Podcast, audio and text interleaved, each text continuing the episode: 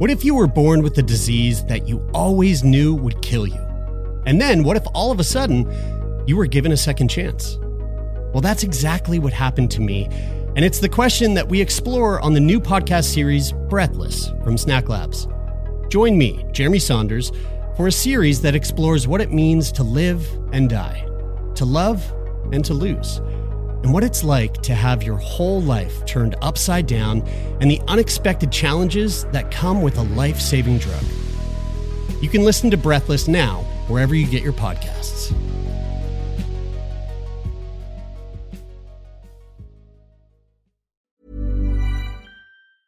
A lot can happen in three years, like a chatbot may be your new best friend. But what won't change? Needing health insurance. United Healthcare Tri Term Medical Plans, underwritten by Golden Rule Insurance Company, offer flexible, budget friendly coverage that lasts nearly three years in some states. Learn more at uh1.com. There's never been a faster or easier way to start your weight loss journey than with PlushCare.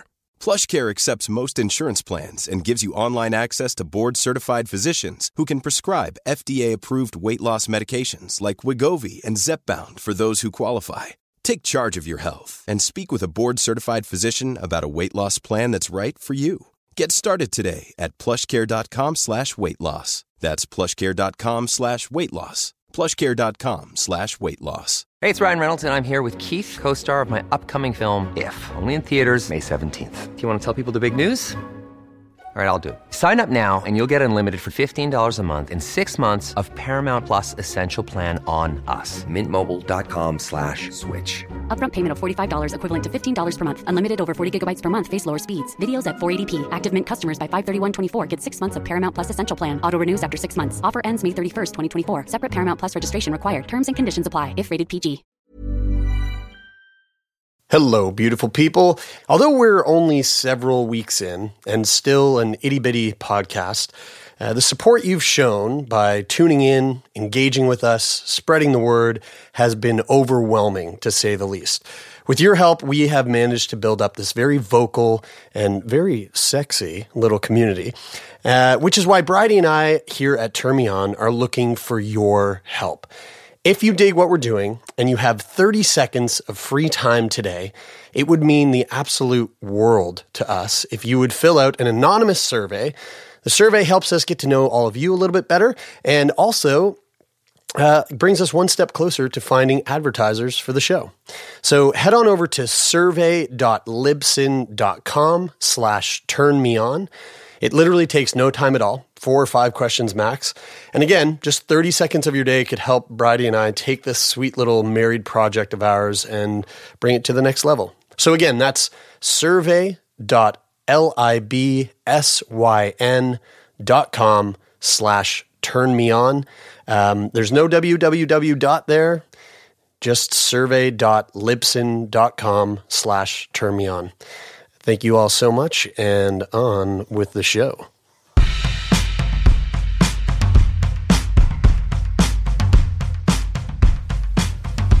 Hello, baby.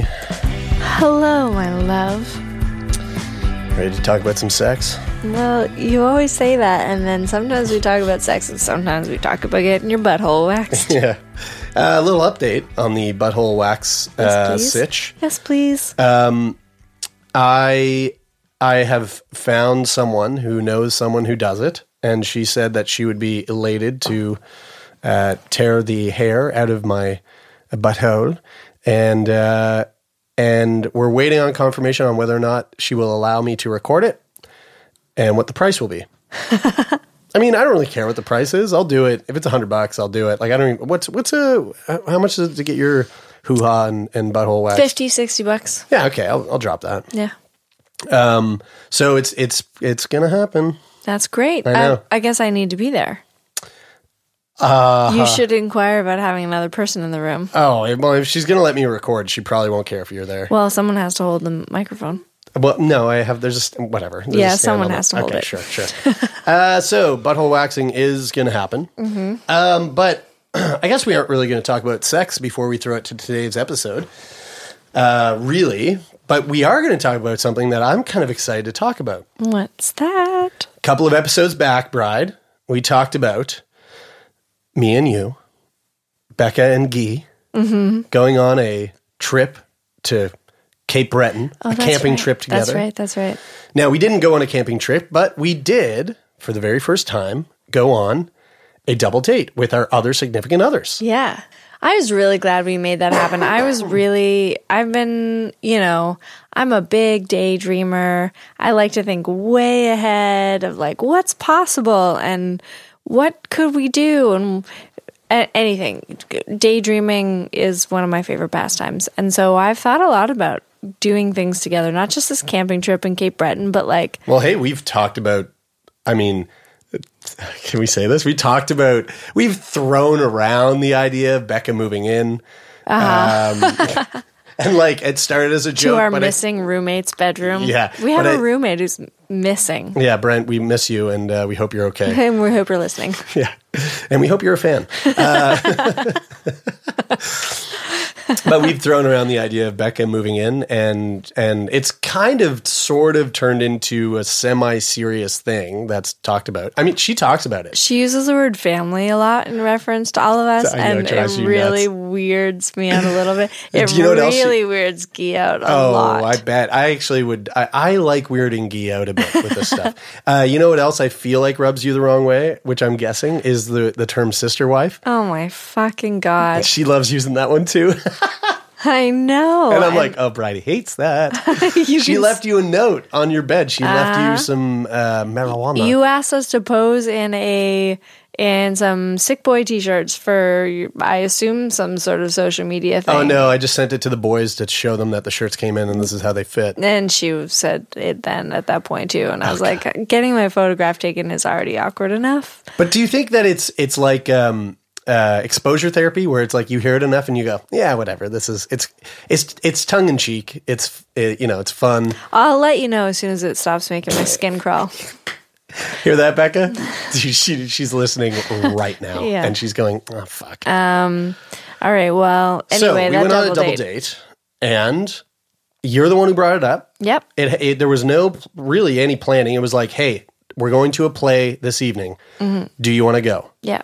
Uh, is that play still running Play is still running Chasing Champions, running till the 30th of April. here in Halifax, In at Neptune Theater? Holy sweet! It's outstanding. Go see that play. Yeah, it's about a boxer. It's about racism and and this and this boxer from Nova Scotia who did amazing things. And what's and and why that is the perfect double date for us is because Jeremy and I are actors. Yes. Um, we share a deep, deep, deep passion Yes. for acting. and um, and Guy is and has been a boxer, and but not really a theater goer as far as I know. And but was really keen to go to the theater with me. But I wanted to see this play with you, babe, because your cousin is the writer and star mm-hmm. of it, and then Becca is Becca does uh, some nursing. yeah, and I think nurses were mentioned once or twice. Yeah, I, there must have nursing been. home. Yeah, that's right. There was a nursing home in the play, which was so perfect for that.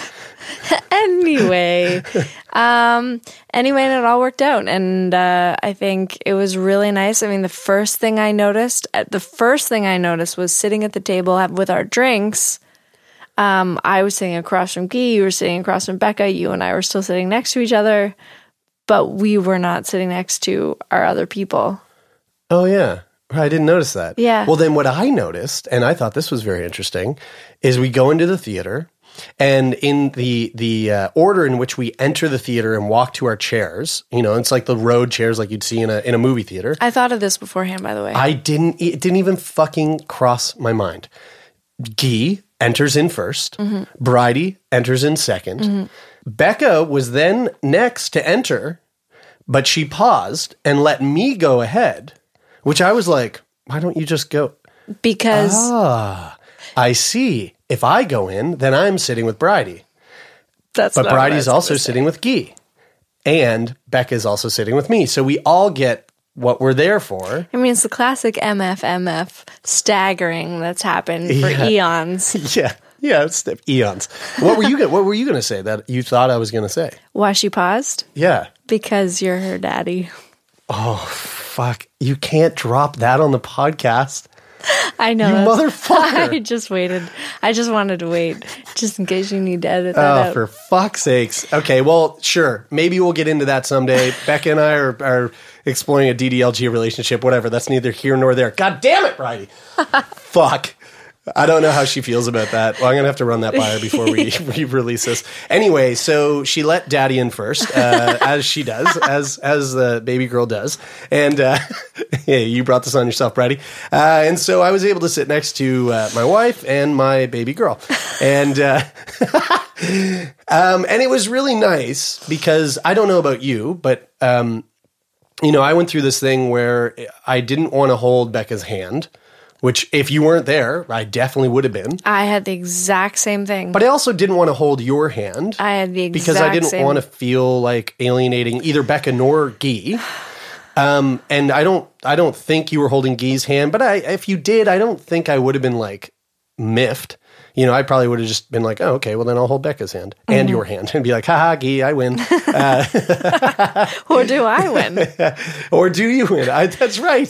That's right. Uh, we both win. Um, and so, but you know, Becca would like rub her knee against mine, and I was like, well, this is nice. I can like, I don't think that that's very disrespectful. I think that that's that's it's nice. And then you leaned over and and whispered, "I love you" into my ear, and I was like, oh fuck, this is like, and there was nothing weird about it. Like even when we were having drinks beforehand or um, having drinks in, in between the show or afterwards when Becca and I drove you and Guy to the liquor store and then back to Guy's house. Like it was a very nice night. yeah. It was a really lovely date. And what was super fucking cool was quality time between you and I is something that is um, is is very much cherished.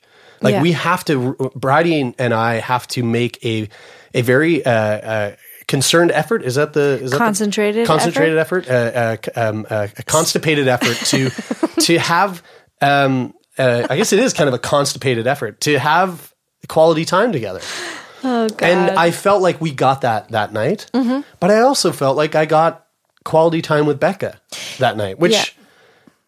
That's really neat. It is really neat, and it's and it's all you know kind of plays into what I was talking about before. How I'm a big daydreamer about the future because I think I've mentioned other more like out there ideas of us doing things together, like maybe driving to Mexico or things That's a lot. bigger things. Um, Yeah, like uh, like having one child well, like when you four of us. April fools me that Becca was Becca was pregnant. I was like, Yeah. we're all gonna raise a baby. Yeah, that's right. Um, that that's was- a whole other. that was a conver- we didn't even terrible say that on the podcast. That's a terrible April Fool's joke. Don't My April Fool's that. joke is I woke up and I was like, and Becca, no, this is how it worked. Wait, I don't care. Let's do it. I, I woke up and Be- it's April 1st and I don't even like, I don't even partake in April Fools. I forget every year.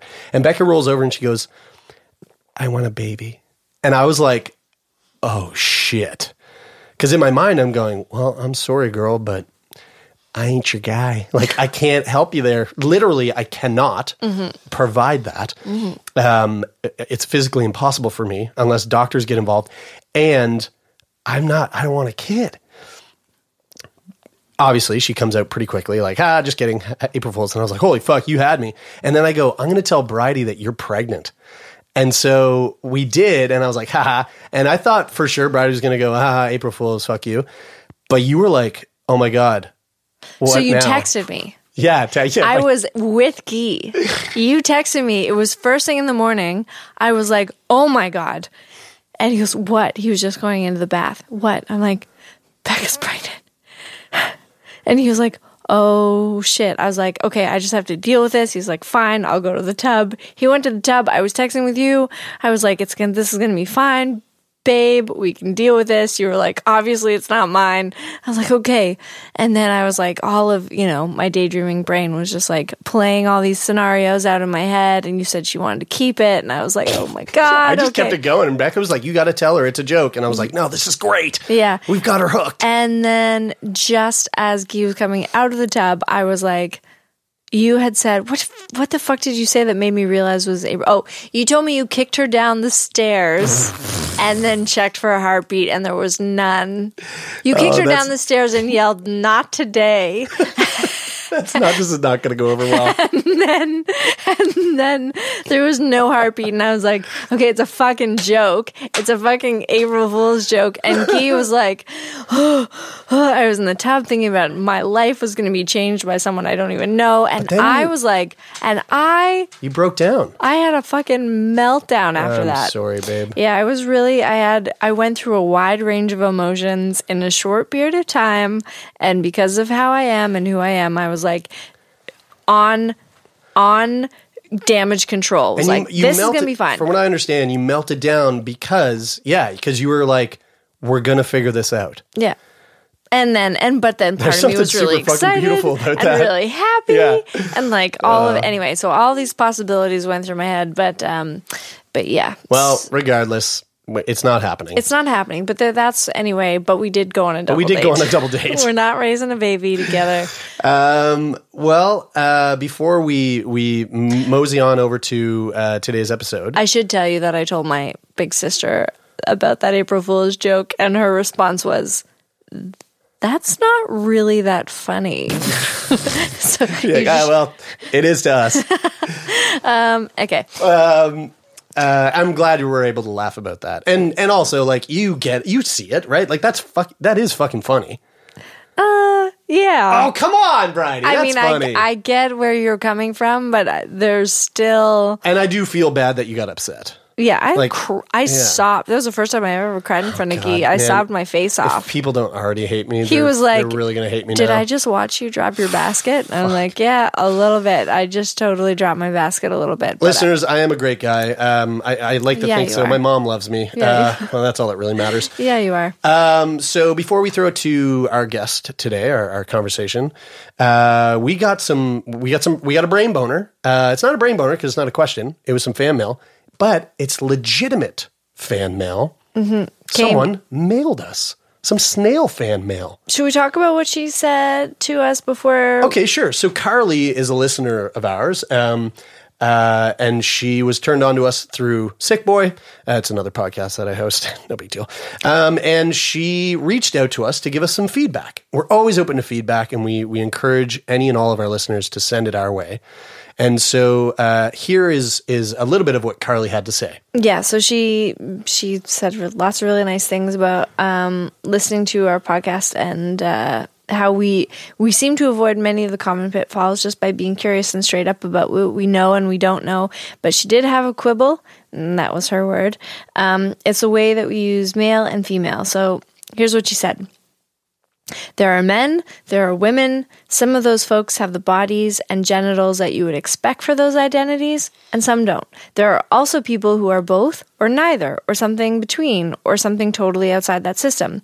If you're talking about a gender perspective, like what do women think about MMF threesomes? Then the term woman makes sense to use. If you're talking about bodies most specifically, then use the body words people with dicks, people with cunts, people with boobs. Your queer, trans, and non binary listeners will be able to more easily include themselves in the conversations you're having. Totally makes sense, Yeah. right? Not everybody with a dick is a male, right? Anyways, you'll find your own ways to use language, and it's super complicated and challenging all the time. Uh, but I wanted to let you know that I've been listening and enjoying, and also thinking lots about gendered language use. She's a queer sex ed- educator, so this stuff rolls around in her brain all the time. And I, and also she included a picture of her bum uh, for us to use on Sunday, Monday. And I just wanted to say thanks, Carly, personally for that uh, feedback. I know I wrote to you and we talked. I said this already, but that is the way that I learned a lot from that little message, and also n- uh, learned how simple it can be to um, to in, be more inclusive. Yeah.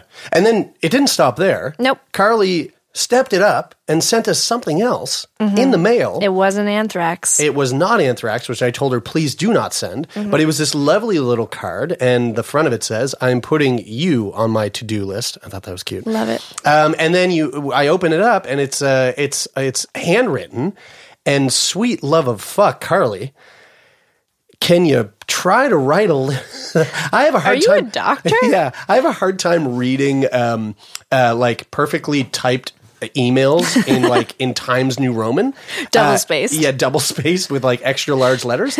I there's no fucking way I can read this this letter that you sent us. But luckily, uh, Bridie does not have that issue. Well, we'll try. I mean, I will try. I did misread a couple of letters, but I'm only going to read a little section of it because um, Carly sent us a, really gift. a lovely gift, and we're going to share it with you.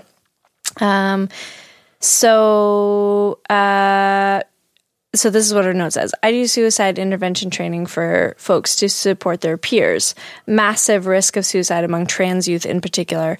And I have also worked with organizations uh, sexual health and sex, sex education projects. This little deck of cards came from a project at Planned Parenthood, Toronto, from 2014 when 14 queer and trans youth geniuses were tasked with coming up with a sexual health resource for their peers. They decided that what a lot of people needed is supportive communities. But we can't just give people good parents and nice friends. So we wrote these affirmations and have been getting them into the hands of baby queers ever since. Um, and uh, so, in honor of Planned Parenthood Toronto and Carly and those uh, lovely people who created these these cards, we're going to read uh, one each. Okay. go ahead. All bodies are good bodies. My body is a good body. Figuring out who you are is not a race to the finish line. I like that one. You picked that one out. See, you just no, I handed me No, a no, I random didn't. one. I picked it from the top. Okay. Listen, I picked it from the top. Okay, I had a different. I had other favorites that I would have liked to have shared that I'm going to affirm to myself. Oh yeah, was it uh, doing things just for you is a great reason just to do things? Well, no, but obviously I subscribe to that. Oh, I do like this one. I deserve people who will support me with love and patience when I'm making difficult decisions. Yeah, hell yeah. I like this one.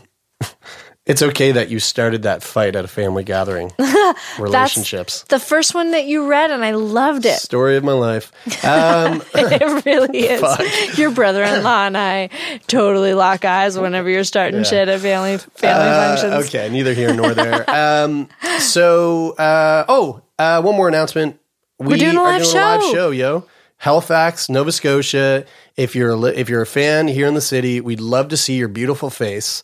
Uh, we haven't announced all the details yet. Tickets are not on sale yet. However, they are going to be going on sale real GD soon. Mm-hmm. Um, so, Bus Stop Theater, May 17th. It's a Wednesday. It's a hump day. It's the same day we release episodes. It's hump day. We've got a, a, an amazing guest locked in. Uh, it's going to be a night of drinks, a night of uh, laughs, a night of uh, education. And uh, we'd love to see your beautiful faces there. So if you are not already following us on Facebook or Instagram, do that right now.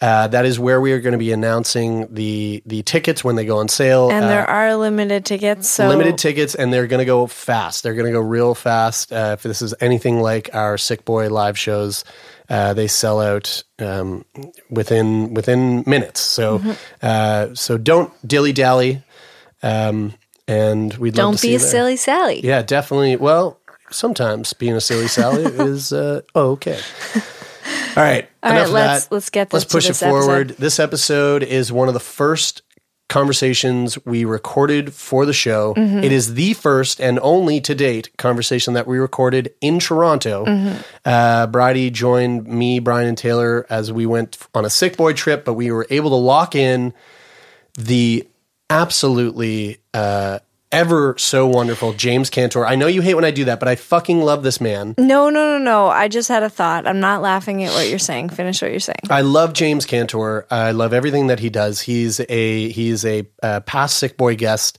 Um, he's a sexual psychologist, and my God, the guy can talk. Um, and I hope you you fucking love this episode because it's there's some fascinating stuff about uh, paraphilias and and the like. Can I just make a little uh, statement about this episode? It happened moments after I left, maybe an hour that I left that first nude photo shoot that we were talking about that we released the other That's right. the other day. Yeah. and uh, That was weird- I am wide open in this in this conversation. I'm like all of I'm in this conversation with a therapist. I was trying to listen to it today to like get a sense of what we are talking about and like name the episode and all that kind of stuff. And I was like, Bridie, you are you're just like in your own little private therapy session right and here. I am so closed off Yeah. in this conversation because my friend died that morning. yeah. What a fucking weird day. Yeah. Yeah. So take Um, take that um, and put it in your pipe and smoke it while you are listening to this interview. Yeah, motherfuckers. Uh, all right, without further ado, uh, the lovely James Cantor.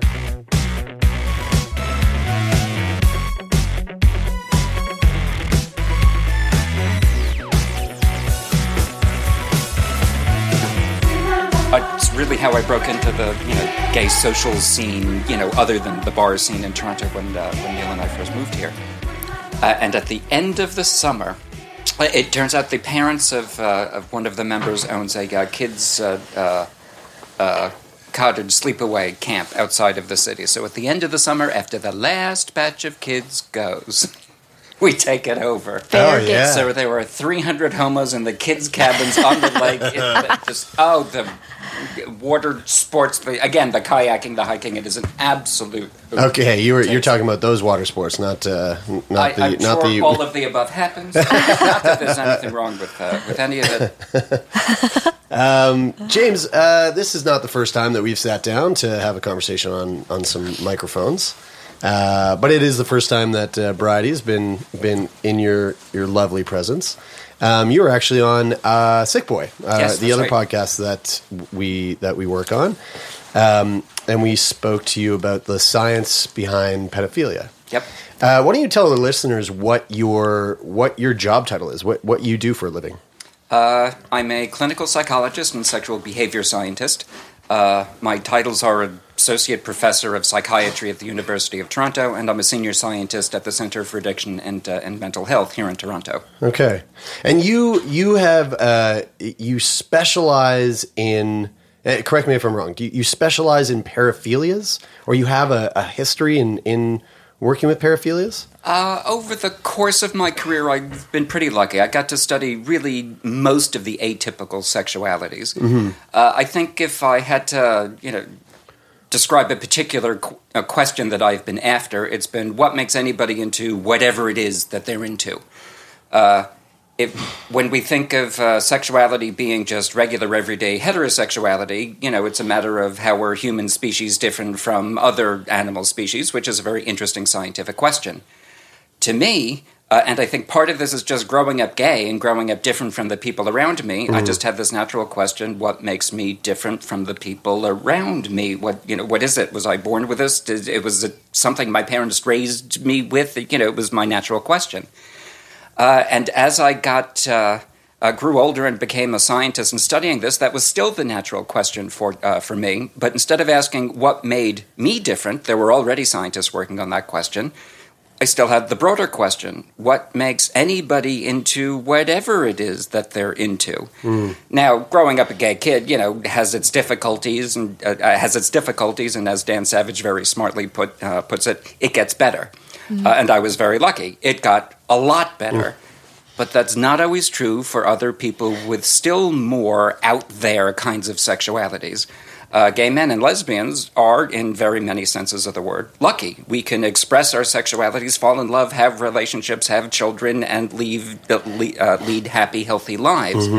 But if somebody is into something really unusual that they can't express, either because it's physically impossible, whatever it is their imagination is telling them is hot, uh, or if the thing that they're into poses, you know, some risk of harm to somebody else, they can't, you know, engage in that either. So in that way, I'm lucky. But what are these people supposed to do? And they're completely abandoned.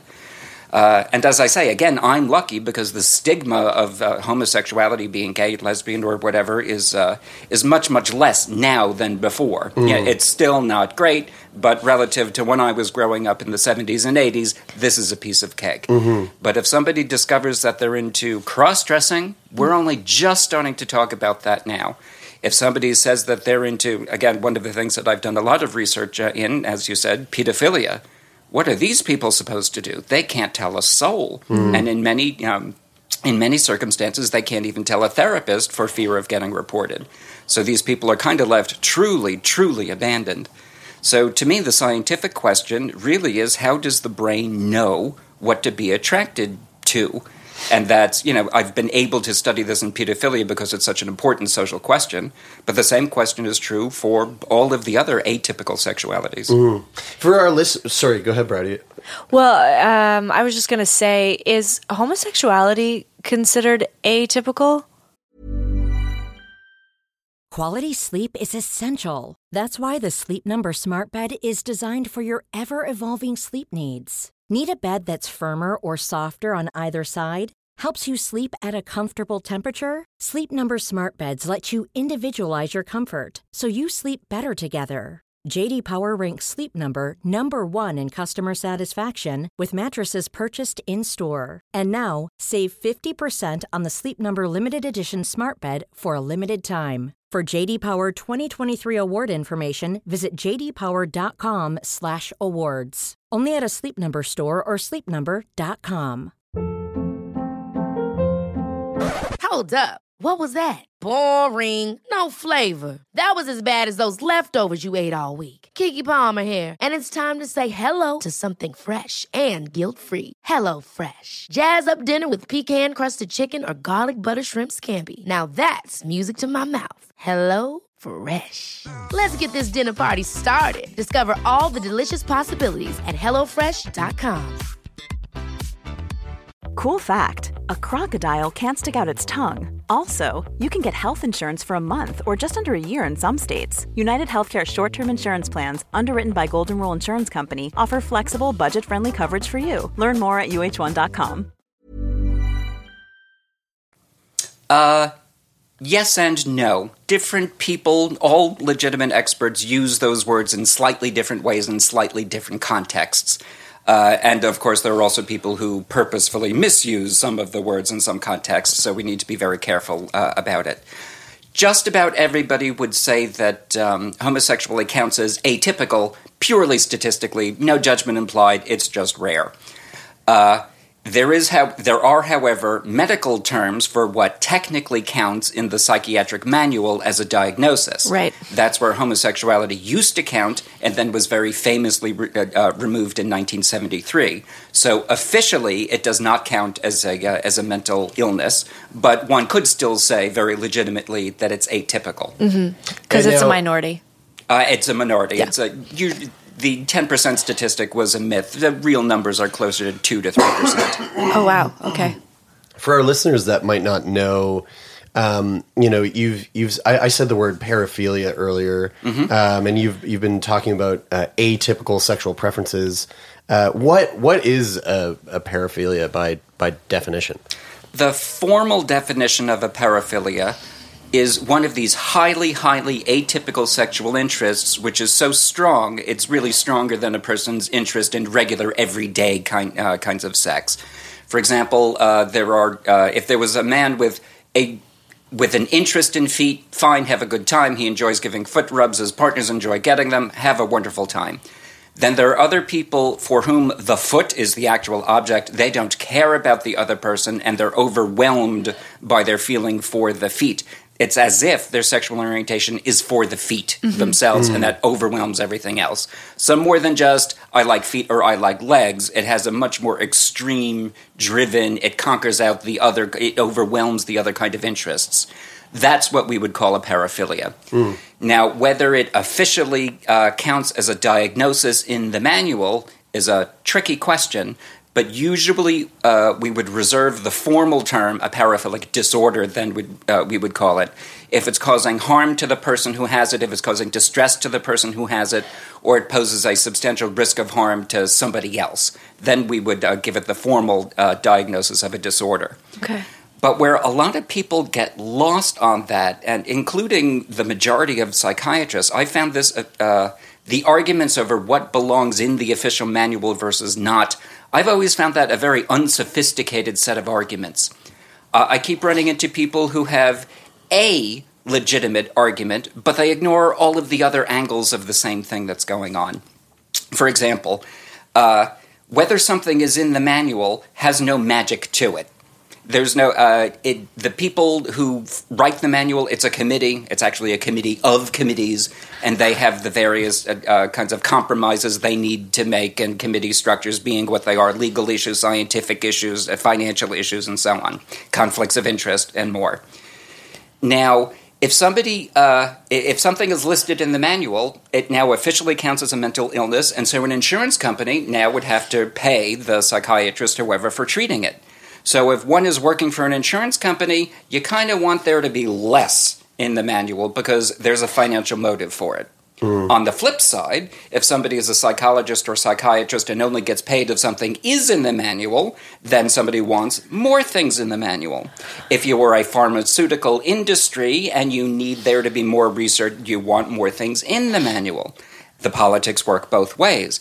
If somebody, uh, uh, if somebody is concerned with the stigma of mental illness and whatever it is that they have, of course, the famous example is still homosexuality we want, or the activists of that day wanted not to be in the manual because they wanted not to be associated with a stigma. So when somebody says, Is it a mental illness? Well, whether something officially counts as a mental illness is a combination, and as I say, compromise between these competing interests, each of which have a legitimate stake in the answer. Yeah. But the ultimate answer, it's in the manual or it's not in, not in the manual, that has nothing to do with science.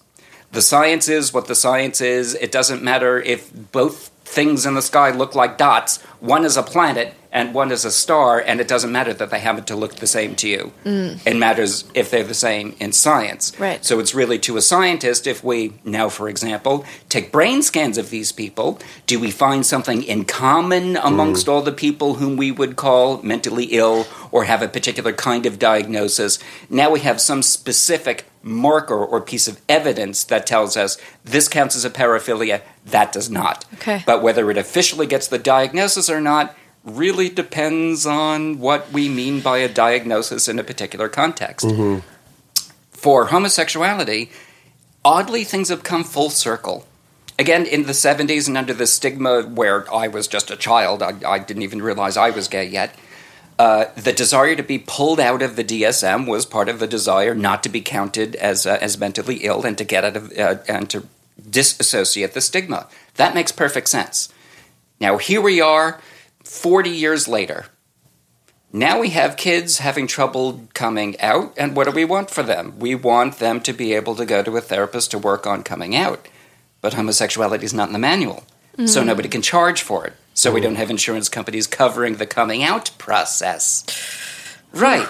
Nobody's arguing, of course, to put homosexuality back in, but now do we start saying, okay, homosexual adjustment? Do we call it coming out difficulties? Mm. To which an activist would very naturally say, well, of course the kid is having trouble coming out. Look at the society he has to come out to. But if the goal is to be able to enable the mental health support that the guy needs or gal needs, right, but the stigma of mental illness keeps getting in the way of what we want in the manual. So, although I very, very much appreciate the reasons why homosexuality was taken out and many other sex- uh, sexual minorities want to be taken out, including uh, gender dysphoria, now is, of course, the, uh, the current one. This is a kind of a complicated situation. If it's not, how are we going to make sure that people are getting the health care that they need without really interfering or getting subject to the stigma that being in the manual is? So even though people are fighting over getting out of the manual, to me that's a bit backwards. If we took the stigma out of mental illness, nobody would care what was in the manual. Yeah. I feel like everyone should have access to to uh, therapy. I think anybody who feels they need any sort of help with their mental process should be entitled to that, whether it's coming out or dealing with the death of a loved one or something. That all is that's a mental health difficulty. And uh, society is better when people get that support. When Yeah. pe- uh, people are most productive, people are happiest, society works better when the people in it receive the appropriate supports. From my experience in, in therapy, it's like I walk out feeling like I belong in humanity. Like I'm not alone. I'm not uh, different than the people moving around me, and it just enables me to move around the world in a, mu- a much more peaceful and compassionate way. So of course, I would want that for anybody who, who needed it. I'm, I'm curious to know what drove you to um, to get into this line of work. Looking back on it, it I don't re- didn't really have a plan exactly. I had a se- came to a series of crossroads like anybody else does, and I made my best guess for which one I think would make me happiest for each one, and then I ended up where I am. So I think it was a combination of a lot of bloody hard work, uh, a lot of luck, and just running into different people at different uh, at different times, and this is where I ended up. Uh, I don't think there's anything particularly special about this one. I think, again, like anybody, just keeping an open mind. I think there's more than one way to have a happy, interesting career. Uh, I just got really, really lucky. uh, I started actually in computer science. Uh, I was a math kind of a nerd. I went to a very technical school. I went. I minored in math and physics, and my major concentration was uh, was in computers. That's where I started. Uh, so even though I enjoyed it, and I still really very much enjoy that kind of uh, thinking about coding, isn't it? But thinking about puzzles, and to me, math and computers were all about puzzles. Uh, but by the time I was getting through college uh, uh, and university, the other students around me were much, much more dedicated to the work of it than I was.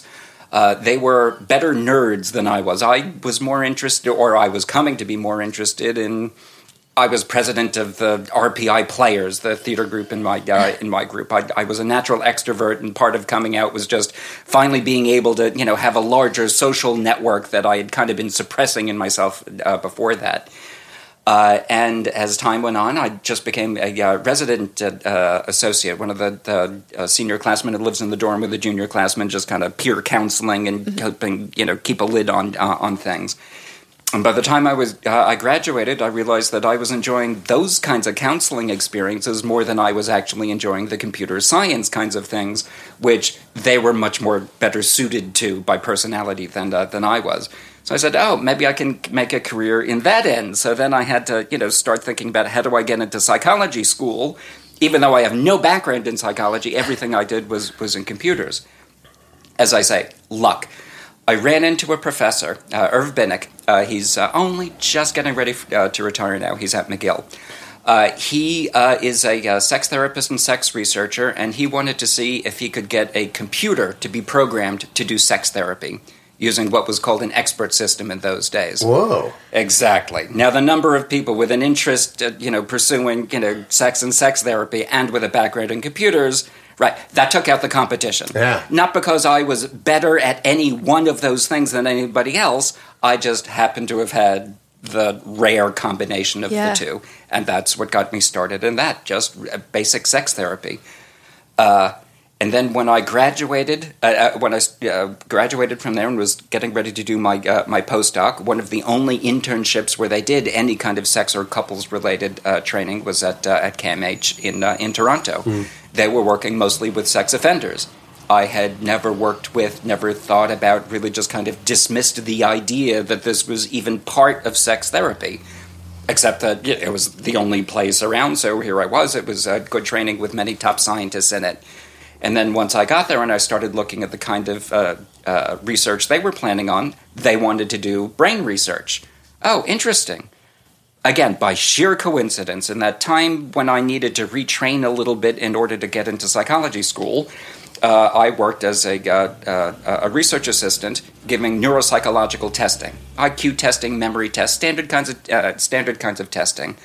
So now I had I was in a place where they needed somebody to help them do research on neuropsychology, but with the pedophiles. And again, here I am by sheer coincidence. I happen to have had a background, and I was able to do this neuropsych testing. Okay. And so that then led to the next grant, where oh, wouldn't it be interesting if we had some MRIs? Well, the next person over, we didn't. There were no scan, no uh, MRIs at CAMH at that time. I actually took the the famous set of MRIs at another hospital. And same thing, it was just by fluke that I was able to work with and pull a team together. This one is an expert on pedophilia. This one is an expert on uh, uh, on brain anatomy, and I was second best at each of those things, so I could you know work in between and mm. coordinate the entire team. Now I didn't plan any of this. It was just what was around me, what tools were needed, and I just happened to have had a couple of the things that, oh, in this environment, that's exactly what they need. Mm-hmm. So it was really just finding the right match and being hmm. in the right place at the right time and exploiting it to our, you know, mutual success.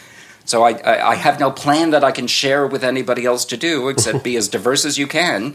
And again, now from halfway through my career and looking backwards, uh, many of the people I found who have done very interesting, novel things, it was a similar story mm-hmm. that cross pollinated. Yeah. You know, they didn't start, you know, from undergraduate knowing they wanted to do this kind of therapy and study this kind of thing and go single mindedly into it. It was much more of a mess. Mm-hmm. So they took something that was meant for over on one side and applied it, you know, in some place or context where nobody else had put it before. Yeah. So to me, it's that, that real old fashioned Renaissance education. Even though it wasn't my intent, that's really what ended up working. That's so affirming for me because I I used to have a lot of anxiety about all the many directions I've started heading in and like pulled back from, but the message I'm getting from you is like follow your curiosity and see how those things knit together to give you uh, your own unique voice and and offering for the world. And that's what I was just chatting with a girlfriend last night about acting. It's like well, you know what? Yeah, maybe you take a couple of years off and you pursue this other thing that really is really curious, and then and then you and then you come back to it and you go, oh, I've got these two things, and nobody else has these two things, and what does that look like in the world? That's really I like that message quite a Uh, bit. I, as my, I think it's even truer in art than it is in, uh, Yeah, in big science time. because But art and science- translate so freely. Oh, yeah, the artist scientist is my new my archetype that I'm exploring in my my Oh, my Da Vinci, woman after my own heart. Um, coming back to the, you know, mentioning um, getting into the field of research and and kind of bringing it back to kink or or, or paraphilia. Is, is there a difference between paraphilia and kink, or is it are, is kink more of like an interest and paraphilia more of the the sort of like like obsessive, uh, more more intense? It's it's hard to tell, and uh, there's no good way to draw uh, draw a nice sharp line. Really, all we know is just what's available to us. We have regular, everyday, healthy people enjoying whatever you know outlandish kind of thing that they enjoy, and they find, as my grandmother would say, there's a lid for every pot. So out finding, you know, and have a good time, use condoms, safe words, you know, do whatever you want, fine. Then there are other people who realize that they're into something unusual and they're bothered by it. Mm. Now they could be interested in exactly the same things, but one is bothered by it, religious background, conservative thinking, uh, uh, stigma, what, what had bad experience when they tried it the first few times, who knows?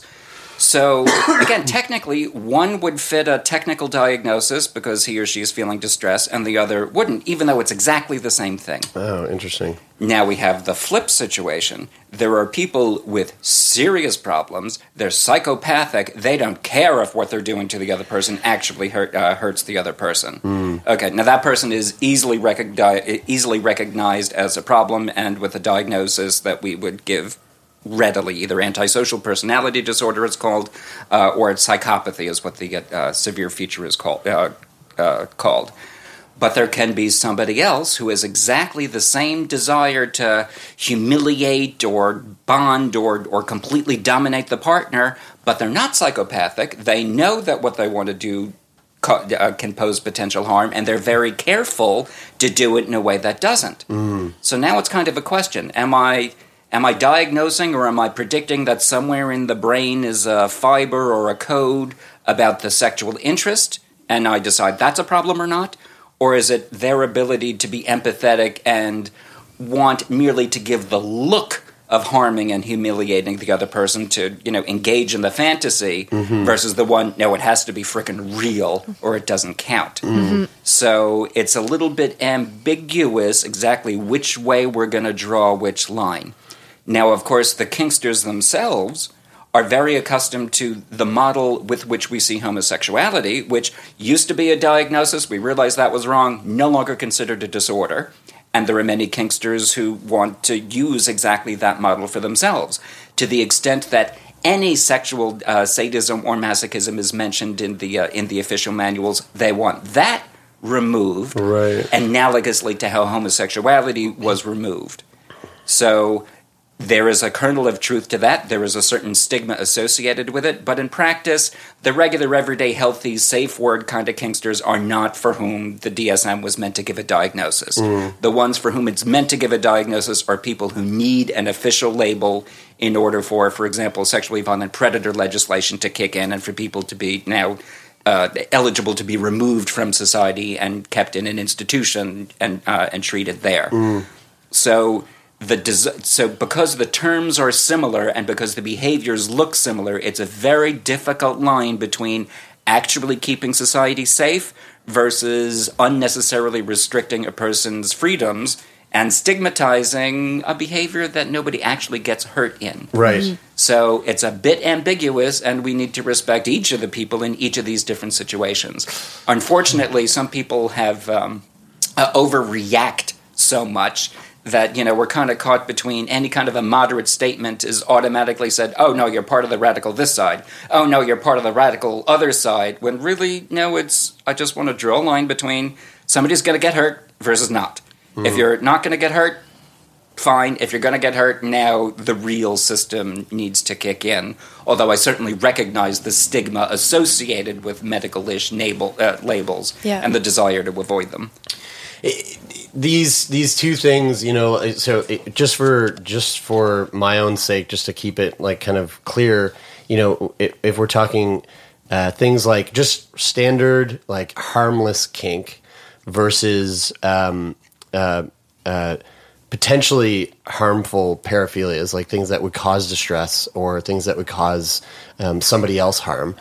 Um, is there is there science is there research being done to look into where these sorts of things come from? You know like if someone someone's like into the idea of um, consensual non-consent like rape play um, and and that's that they're doing that with a partner who it's very you know it's it's for the two of them no one's actually getting harmed whereas But they know what they're getting into. Exactly. In cases of emergency, they usually have a safe word, except in very, Yeah. very exceptional circumstances. And then on the other hand, you have someone who is into that sort of um, is it, that's what turns them on. That's their paraphilia. But obviously, the the other person who is not consenting, it's not okay.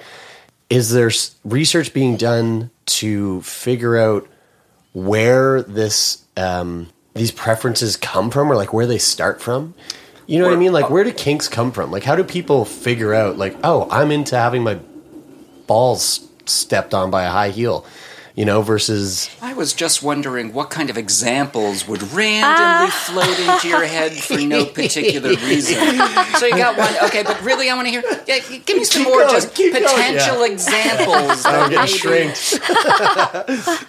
well, you know, It's too bad it- this is a podcast. Nobody can see the I color know, you're I know, turning. I know. Well, it, you know, it's it. There's you know, we've been talking to, with other people, and and so ex- for example, we had a we had a, a guest on the show the other day who's she's very very heavily involved in rope play, mm-hmm. um, and she's she's basically like a professional rope artist and a rope bunny, and she tied me up. Mm-hmm. And I've never been tied up in my life. And mm-hmm. she ties me up, and immediately I have this like, holy shit Yeah.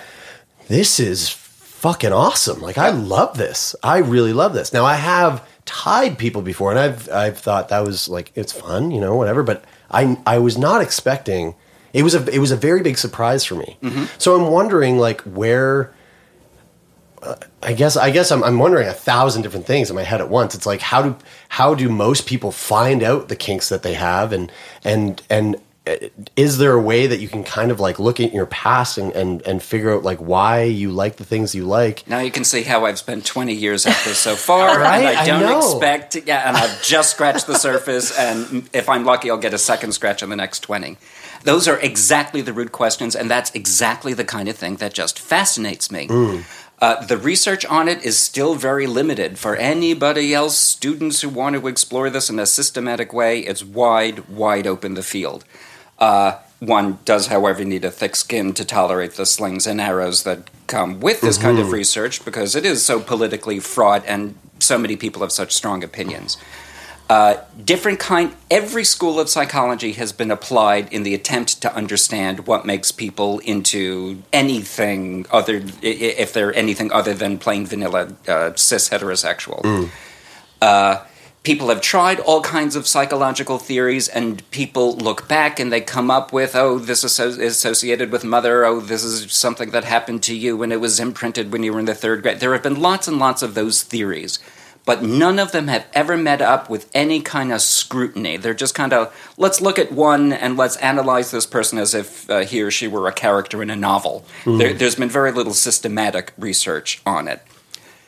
Uh, the surface that we have been able to scratch has really only been in the most dramatic of the paraphilias, which is pedophilia, because it uh, uh, has the potential to co- and has caused the most harm in society. Mm-hmm. That's the one that you know I, as a scientist, pick to go at 1st mm-hmm. If we can tackle the mysteries of that one, the others pretty much should fall uh, uh fall into place.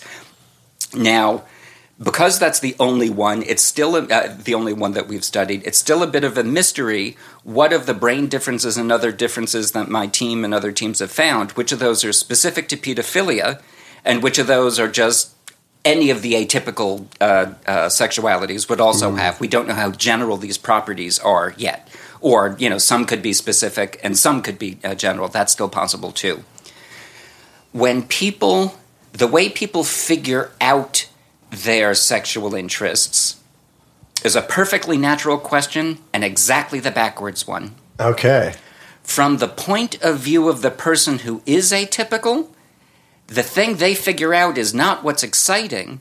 They have to figure out that other people don't find it exciting. Mm. To them, it's so natural and so obvious, and from their point of view, they are perfectly typical. A person is always his own definition of typical. Uh-huh. Mm-hmm. And so it's only when they start hinting and the sex play and the subtle, uh, relatively subtle kinds of uh, flirting that kids go through, yeah. and they realize that they're not getting the reaction that they're hoping for and expecting. Yeah. So for them, it's when they realize that they're the ones who are different because other people don't have the feelings that they do. So they don't have to figure out what they're into, they're just into it. They have to figure out that they are different for what they're into. Mm-hmm. And that's when the sig- stigma starts. That's when they start burying it. That's when Shame. they start. Ex- that's exactly uh, uh, where it goes. Yeah. Interesting. Okay. Now, this the the concept of imprinting. Like I've heard that before, and that's like so. I guess that's not something that is typically looked at in the in the medical community as like hard fact. Uh, well, not for human sexual interests. Okay. Uh, there's not been any evidence that there is a. there hasn't been any evidence that there's an analogous uh, process in humans for something as complicated as, a, as sexual interest. There are some people who describe experiencing something that kind of sounds like imprinting, and that kept, you know, the people, the imprinting theorists, that kept them, uh, kept them going mm. for a little while. Mm-hmm. But really, what was uh, much more likely to be going on was that the first time somebody ran into whatever stimulus it is turns out to correspond to what their brain is looking for, and they, they get this great big, oh my god, it's the first big surge of adrenaline. Sometimes it's the you know first time they sense a sexual feeling at all. And so to them, it feels like it was imprinted and seeing the whatever it is for the first time, that's what did it but really it's just because that's the first time they felt any sexual anything. Mm. So I understand why their description of it is what it is, but there's no evidence to suggest that it is what it seems like on the surface. Hmm. I read that um, uh, most of the research being done in this particular realm of human sexuality, the atypical stuff, Mm, what did I read? Something about yeah, ma- majority of studies conducted on people who have committed sex crimes. Um, and I, I would wonder if that is the case, particularly with um, pedophilia, because probably, like you said, people who have that particular atypical sexual persuasion aren't coming forward and volunteering mm-hmm. that information to scientists necessarily. So I would assume that a lot of the research is being done um, with with patients who have committed sex crimes. Is that? Yes, that, that, that's absolutely true. Okay. Uh, now, uh, what a good scientist, of course, has to do is be very careful about to whom they're generalizing whatever particular conclusion. Uh, there are uh, when one is studying just sex offenders. So, uh, for example, somebody who is pedophilic and committed an offense against a child. Uh, this is a person whose brain or whatever uh, probably has two things, uh, two features in it. One of which is the pedophilia, and the other is the willingness to break the law. Right. And so, when I'm doing those kinds of studies, or when any scientist is doing those kinds of studies, you have to be very careful to see what is attributable to what. And for all I know, every, in theory, everything one has found could be the propensity to commit a crime rather than the actual sexual interest in children. The lab that was able to tease that out uh, was in Germany. Now, Germany, uh, specifically for pedophilia and for sex offenders. Now, Germany has a, uh different mandatory reporting set of regulations than we do here in Canada. Uh, it, specifically uh, in Toronto, it's uh, worded very generally. Uh, a uh, therapist would be required to report if they suspect that someone might be at risk of abuse. Now, of course, that immediately, you know, invites the question: How much of a suspicion, including zero, and how much of a risk, including zero? And one can have a debate over what it should be and what's in society's interest. But for most therapists who do not have to deal with this kind of an issue very often, they tend to default to reporting in order to hmm. avoid a potential lawsuit. Yeah. Hmm. That makes perfect sense. If they report, they are legally protected. If they don't, they're at risk. Period. Okay. So the default usually is to, re- not always, but it's usually to reporting. In Germany, however, they still maintain strong doctor patient confidentiality. There, one is not allowed to report unless the risk is of somebody actually being murdered. So, in a situation there, somebody who uh, uh, is a pedophile either has not been uh, uh, has not been arrested, or, for example, they are children in their house, but they don't want to talk to a therapist because they're afraid of their children being taken away, even if there's nothing inappropriate going on between them. But with doctor patient confidentiality in place, these people can go to their therapist even though they have no crimes and participate in research programs. Mm-hmm. So they have been able to do a three way design pedophiles who have committed offenses, pedophiles who have not committed offenses, and then people who have not committed any kind of offense at all and were not, uh, were not pedophiles. And what they were able to show essentially was that the findings that they had previously uh, been coming out with do seem to be associated with criminality, and the findings that my team were reported seem to be the ones that were associated with pedophilia itself. That seems to be the current story. Uh, however, what you're saying is exactly true. We can, uh, when we uh, get people in from a forensic context, we have to make sure that we are considering that and only generalize to other forensic contexts. Yeah. And on the flip side, the people who are out in society with no known uh, uh, victims are still living with enormous amounts of stress, which we also know can affect uh, different parts of the brain and behavior. Yeah. We also know these people are spending their lives resisting their own sexual interests. There's some evidence to suggest that these people have even better self control than the rest of us. Yeah, how it like it is how many how much um how much of a problem does that pose for someone who's who's like resisting resisting their their their like Se- natural human urge Yeah. to to act upon their their sexual needs. Yeah, it, it's an unimaginable thing we're asking of these people. Through no fault of their own, we're telling them you have to live celibate. Sorry, no exceptions. Zero tolerance. It's, it's, so- yeah, it's essentially lifetime in jail if you you know don't live up to that, and you are not going to get any support from anybody to do it. it it's crazy, and, and we think somehow we're making society safer with that. It's nuts. Uh, the ones that I hear from and I've communicated with have described really a whole range of how they've learned to deal with it and how hard it is to deal with it. It's the hardest ones and the ones my heart really goes out to the most are the very young ones. They're the ones who have only just, you know, when they're 17, 18, 19, they're only just then figuring out that their crushes on 11 and 12 year olds are going to stay on 11 and 12 year olds. They're only just mm. coming to realize it, not being able to tell anyone. And a 23 year old male sex drive is a 23 year old's male sex drive. It is one of the most distracting Yeah. features a human and we no porn. No erotica. You know there, there's a, uh, a case going on in the uh, uh, east coast of uh, canada right now about whether you know a sex doll counts as child porn because it looks like a kid even though there is no kid, there's no victim here. Where's I was that? just going to Where's it- ask where's too about happening? like like even like like say graphic novels or like stories or like Mm. you know images that are drawings, so they would fall Right. into the same sort of thing. It's we've kind of crossed over from banning the kind kind of child porn, which makes perfect sense, where the photography is itself evidence of a crime being committed. Yeah. Of course, a market for that has to be eliminated. 100%. Exactly. Yeah. Because there's a victim there that we need to prevent Mm-hmm. from existing. Mm-hmm. But that's not true for drawings. You know, that's just we feel icky. Well, I don't like banning things on icky. You know, icky to mm-hmm. whom, icky to how. You know, again, growing up as gay, a lot of people think a lot of gay things are icky. They're allowed to think they're icky, mm. but we don't ban it for that. Same with a chunk of latex.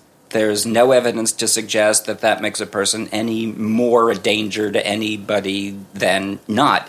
In fact, giving the poor guy an opportunity to just take the edge off his sex drive now and then probably or very reasonably could be seen as something that is helping these people not actually inappropriately touch or approach anyone. Where was this case with the doll? Uh, Labrador. No way. I haven't heard about that. Uh, yes, I don't remember. The name of the case isn't coming to my mind, but it's not. But hard to- basically, it was a guy who was using like a like a, a toy doll or Yes, he uh, ordered and imported a, a a doll which looks like a kid, and you know it's very obviously a sex doll, complete with the Yeah. uh, orifices, and it was uh, intercepted by Canadian immigration, who deemed a child born. No Wow. way, really? So he's being he's being charged with child pornography for the use of a, a doll. Just the receipt of. Wow. That I mean that yes, like sure, it it feels like you the the way you put it, it feels icky to think about that, but But we He- don't but he's not, ban like- icky in yeah, a free what, like- that's that's totally fucked.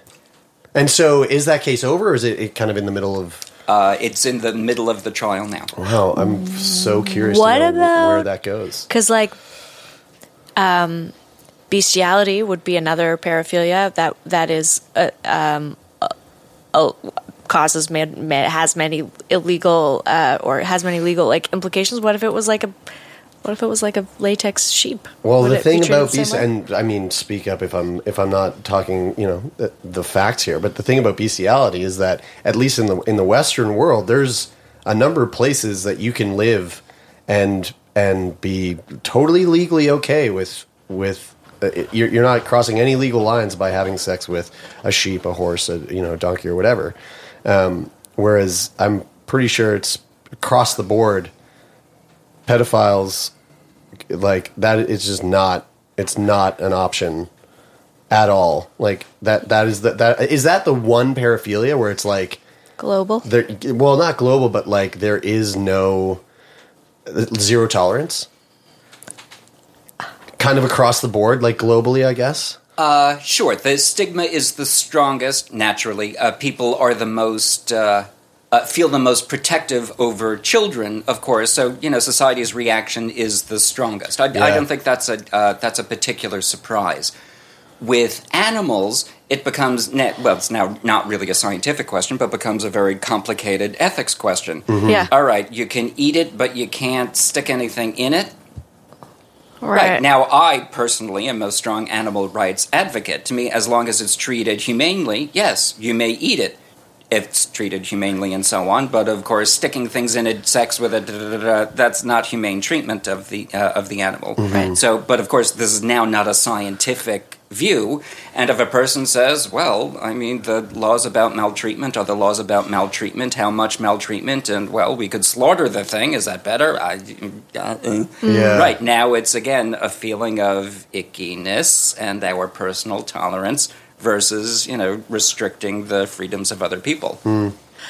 I'm curious about um, what you know about the like the psychology of um, the importance the importance of engaging um, sexually, consensually in the things that interest you, because it sounds like any sort of repression of your of your sexual interest can impact your probably impact your mental well being in a way in terms of like being able to express yourself in the world. So like, so people who are people who have like maybe a, a milder uh, sexual interests like I, I you know I, I want to be tied up or I want to be whipped or something but they have so much shame about it that they don't pursue it or they don't allow themselves to do you do you ever like do you do any sort of studies or talking about the importance of exploring your your sexual curiosities I haven't. I don't think anybody's done exactly that kind of a study. Again, the the scientists can only study whatever it is that's in front of us, Yeah. and there are basically only two or I'll say three things in front of us that we can study. Uh, people who are in jail and in forensic systems, that's how they become known to the system, and so that's where we can stick a scientist to start, you know, taking measures. Uh, people who come into clinics because they're distressed or their partners are distressed or uh, whatever other reason. So they're people who are either sick or are afraid that they're sick. Yeah. You know, so we can, you know, which are completely unlike the first group, but they're still an important group to understand. Uh, and then we have just regular, everyday people out in society, perfectly healthy, with no reason to be identified to the system at all, but are able and willing to take an internet survey, which is fine. But when we take an internet survey or other survey, we get a survey of people comfortable enough and extroverted enough to take the survey. And then we have, of course, this outside group of unknown, which, as far as we know, are bigger than the first three groups combined. They're the mystery.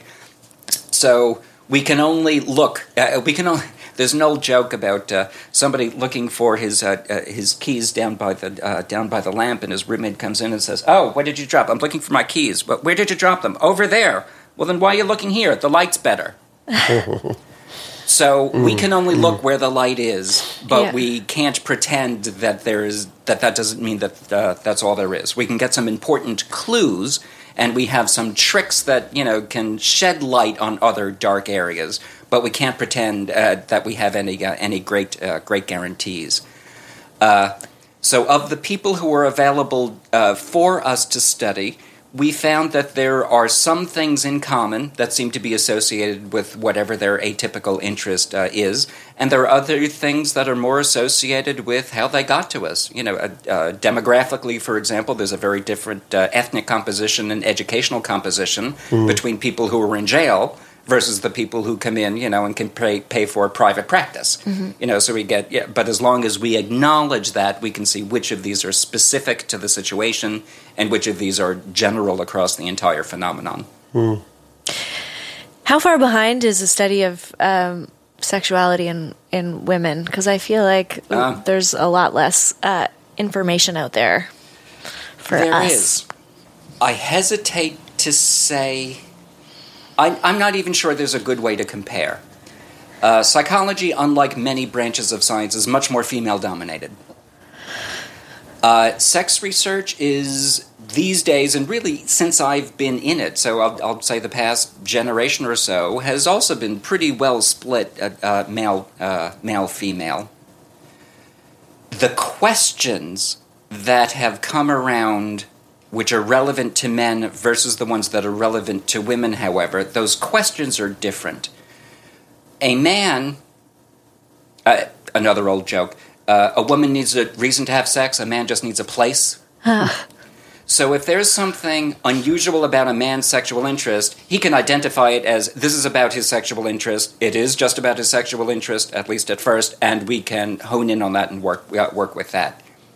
Women are much more complicated than men, and sex is part of the overall relationships, expectations for the future, opportunities, general well-being, and well.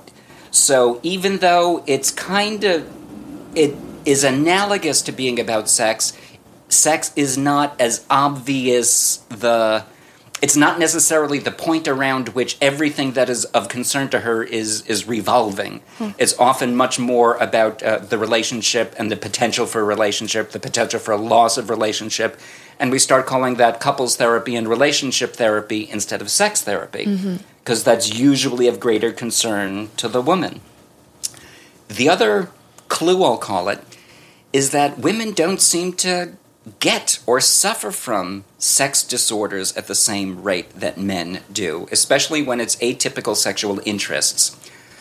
The, my best guess, it's backed a bit by science, but I don't want to overstate it either.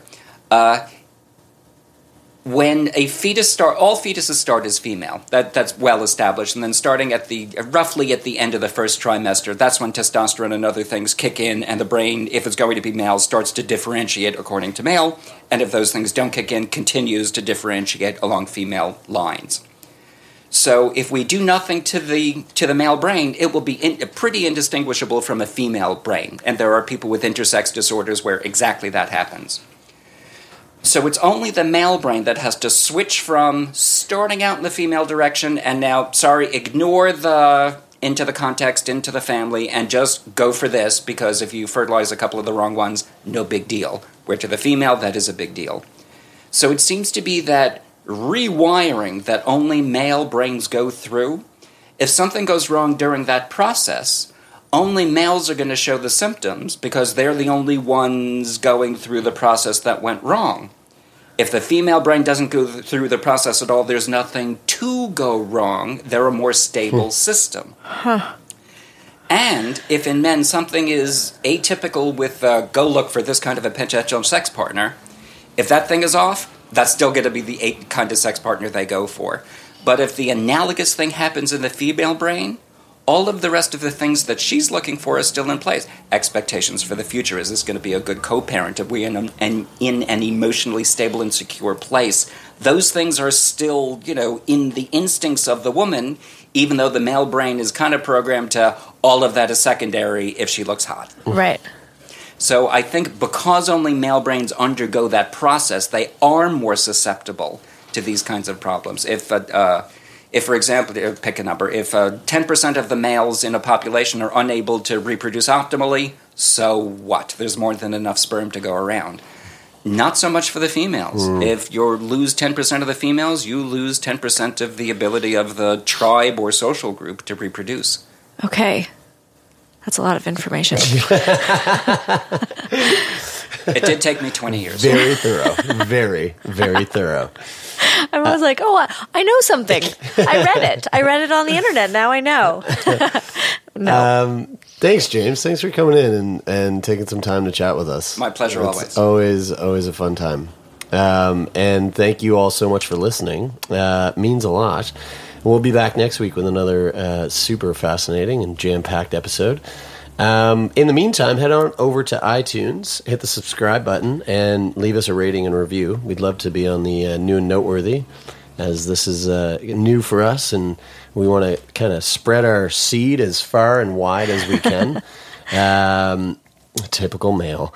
Uh, and you got something to add there, baby? Yeah, I just wanted to say if you're listening to this and you're you keep coming up the oh, I wish they would ask these questions to people, then fire those off to us as well because I'm really curious about about what we're what we're missing. Yeah, hell yeah. Hit, reach us out, uh, reach out to us on Facebook, uh, Instagram, Twitter, or you can email us at turnmeonpodcast at gmail.com.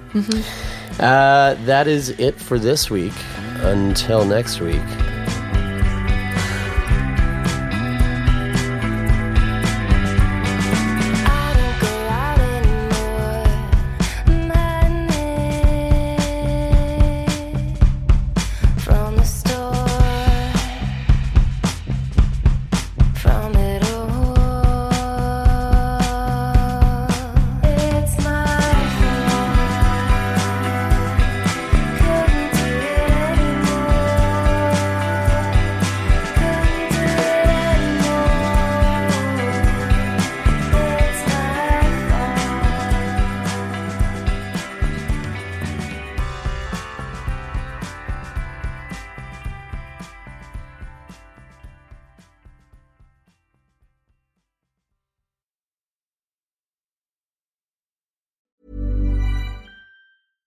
Ever catch yourself eating the same flavorless dinner three days in a row? Dreaming of something better? Well, HelloFresh is your guilt free dream come true, baby. It's me, Keke Palmer. Let's wake up those taste buds with hot, juicy pecan crusted chicken or garlic butter shrimp scampi. Mm. Hello Fresh. Stop dreaming of all the delicious possibilities and dig in at HelloFresh.com. Let's get this dinner party started.